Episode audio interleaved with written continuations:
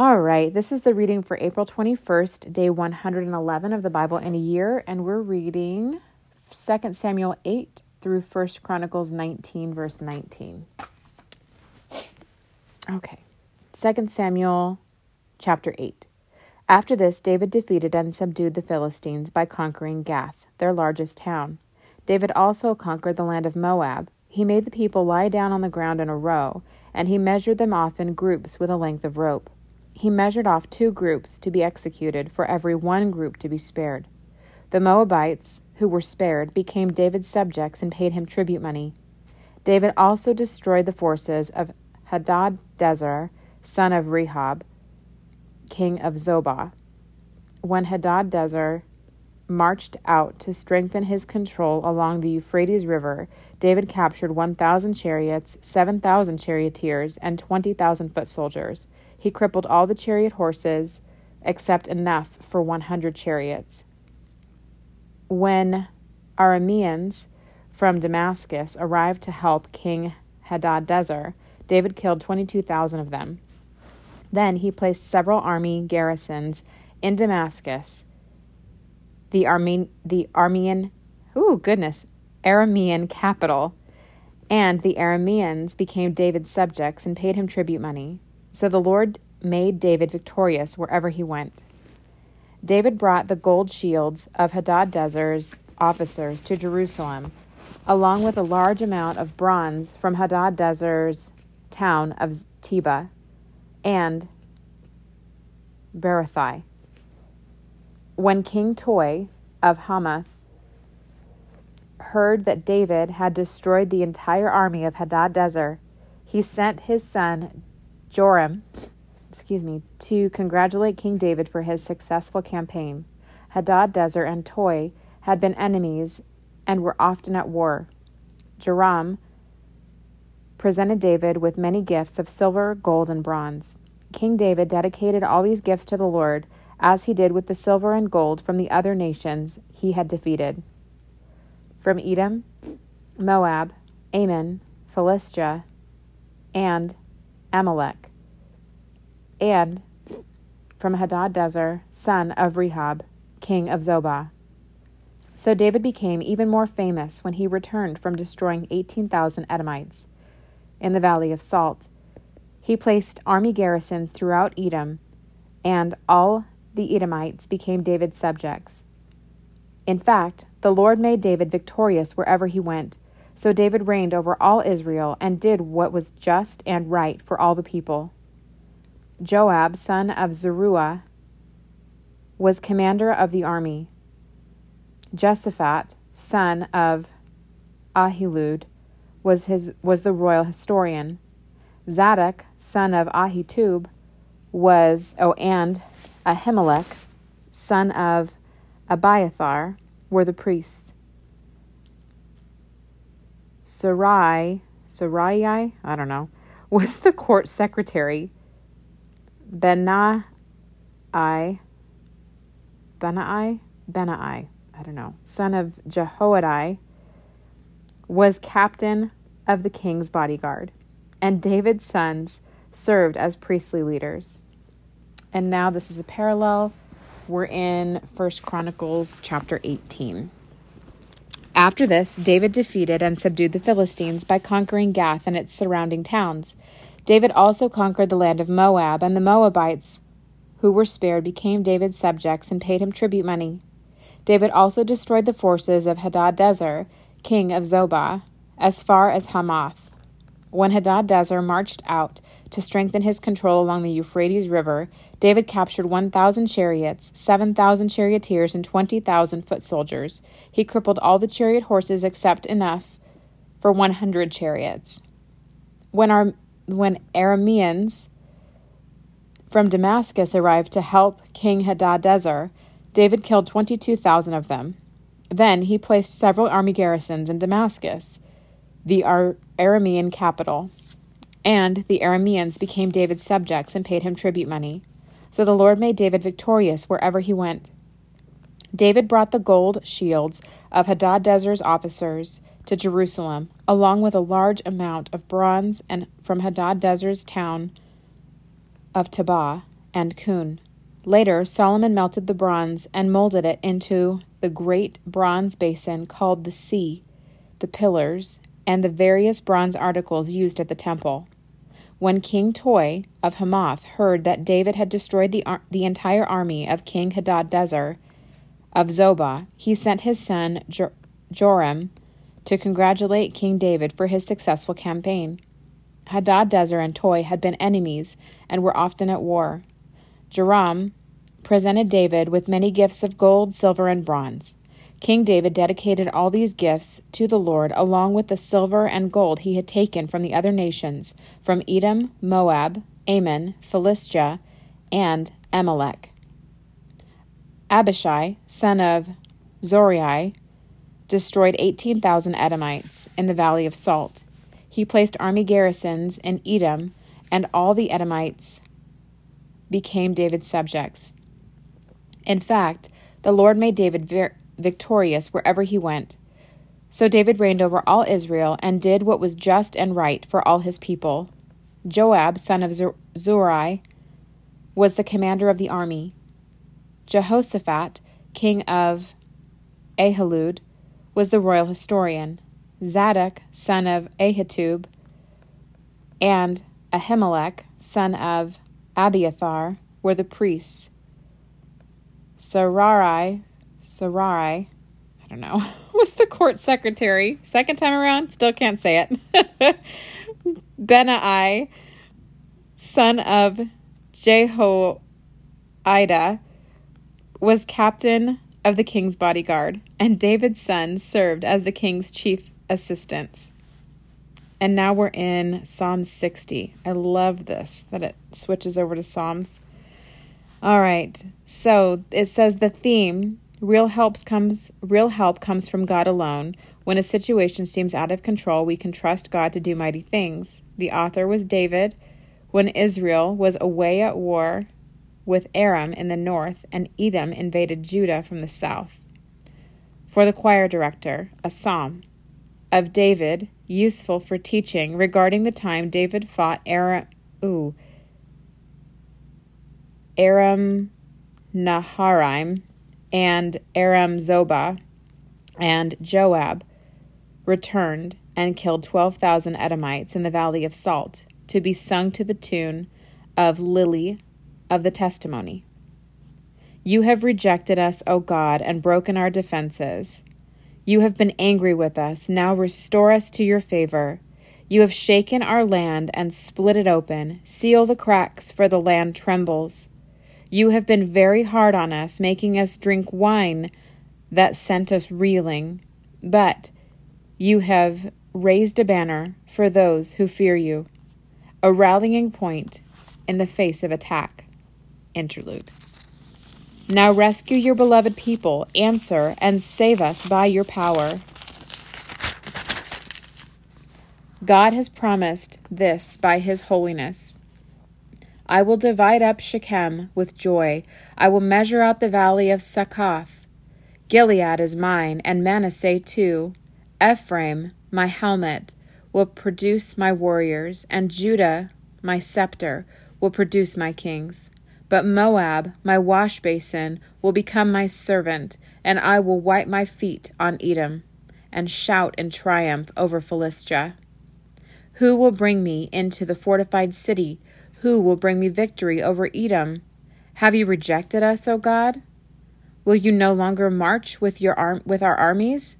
Oh, please help us against our enemies, for all human help is useless. With God's help, we will do mighty things, for he will tamp for he will trample down our foes. I love that. Uh, now we're back in 2 Samuel chapter 9. One day David asked, is anyone in Saul's family still alive? Anyone to whom I can show kindness for Jonathan's sake? He summoned a man named Ziba, who had been one of Saul's servants. Are you Ziba? The king asked. Yes, sir, I am, Ziba replied. The king then asked him, Is anyone still alive from Saul's family? If so, I want to show God's kindness to them. Ziba replied, Yes, one of Jonathan's sons is still alive. He is crippled in both feet. Where is he? The king asked. In Lo Debar, Ziba told him. at the home of Machir, son of Ammiel. So David sent for him and brought him from Machir's home. His name was, oh goodness, his name was Mephibosheth. Mephibosheth. There it is. Mephibosheth. He was Jonathan's son and Saul's grandson. When he came to David, he bowed low to the ground in deep respect. David said, Greetings, Mephibosheth. Mephibosheth replied, I am your servant. Don't be afraid, David said. I intend to show kindness to you because of my promise to your father, Jonathan. I will give you all the property that once belonged to your grandfather Saul, and you will eat here with me at the king's table. Mephibosheth bowed respectfully and exclaimed, Who is your servant that you should show such kindness to a dead dog like me? Then the king summoned Saul's servant Ziba and said, I have given your master's grandson everything that belonged to Saul and his family. You and your sons and servants are to farm the land for him to produce food for your master's household. But Mephibosheth, your grand your master's grandson, will eat here at my table. Ziba had fifteen sons and twenty servants. Ziba replied, Yes, my lord the king, I am your servant, and I will do all that you have commanded. And from that time on, Mephibosheth ate regularly at David's table, like one of the king's own sons.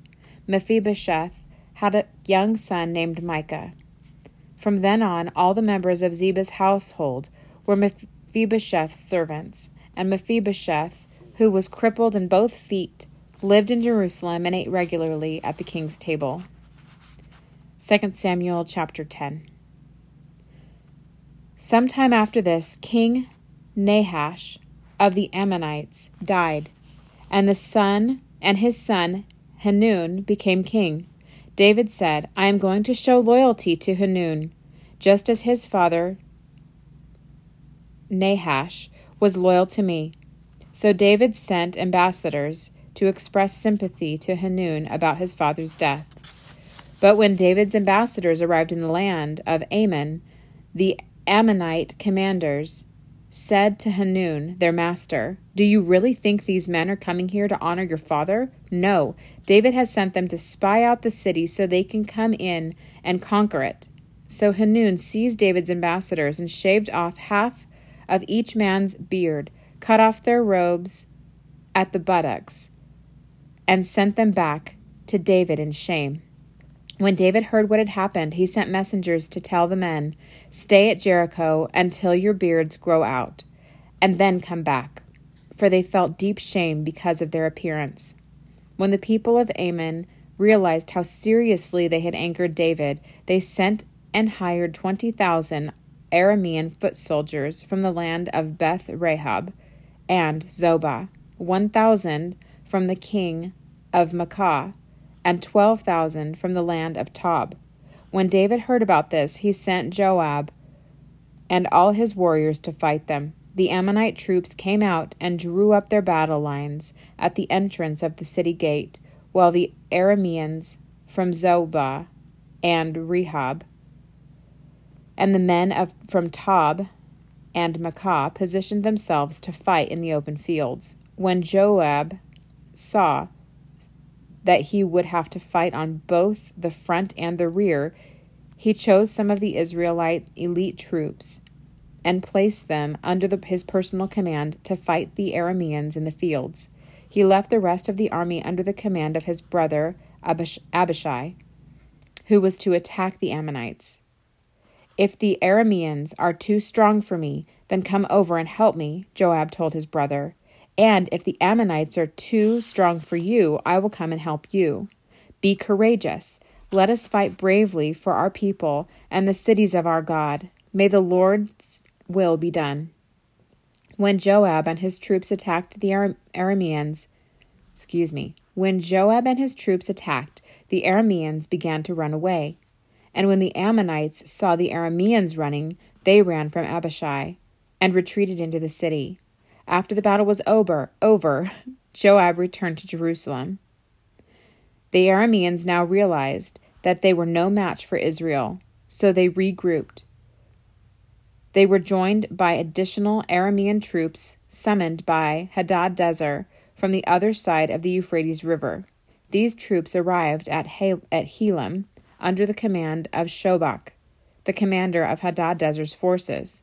When David heard what was happening, he mobilized all Israel, crossed the Jordan River, and led the army to Helam. The, Ara- the Arameans positioned themselves in battle formation and fought against David, but again the Arameans fled from the Israelites. This time, David's forces killed 700 charioteers and 40,000 foot soldiers, including Shobach, the commander of their army. When all the king's allies, when all the kings allied with Hadadezer saw that they had been defeated by Israel, they surrendered to Israel and became their subjects. After that, the Arameans were afraid to help the Ammonites. Now we're in First Chronicles chapter 19. Sometime after this, King Nahash of the Ammonites died, and his son Hanun became king. David said, I am going to show loyalty to Hanun because sorry, and this is a parallel again. Because his father Nahash was always loyal to me. So David sent messengers to express sympathy to Hanun about his father's death. But when David's ambassadors arrived in the land of Ammon, the Ammonite commanders said to Hanun, Do you really think these men are coming here to honor your father? No. David has sent them to spy out the land so they can come in and conquer it. So Hanun seized David's ambassadors and shaved and shaved them, cut off their robes at the buttocks, and sent them back to David in shame.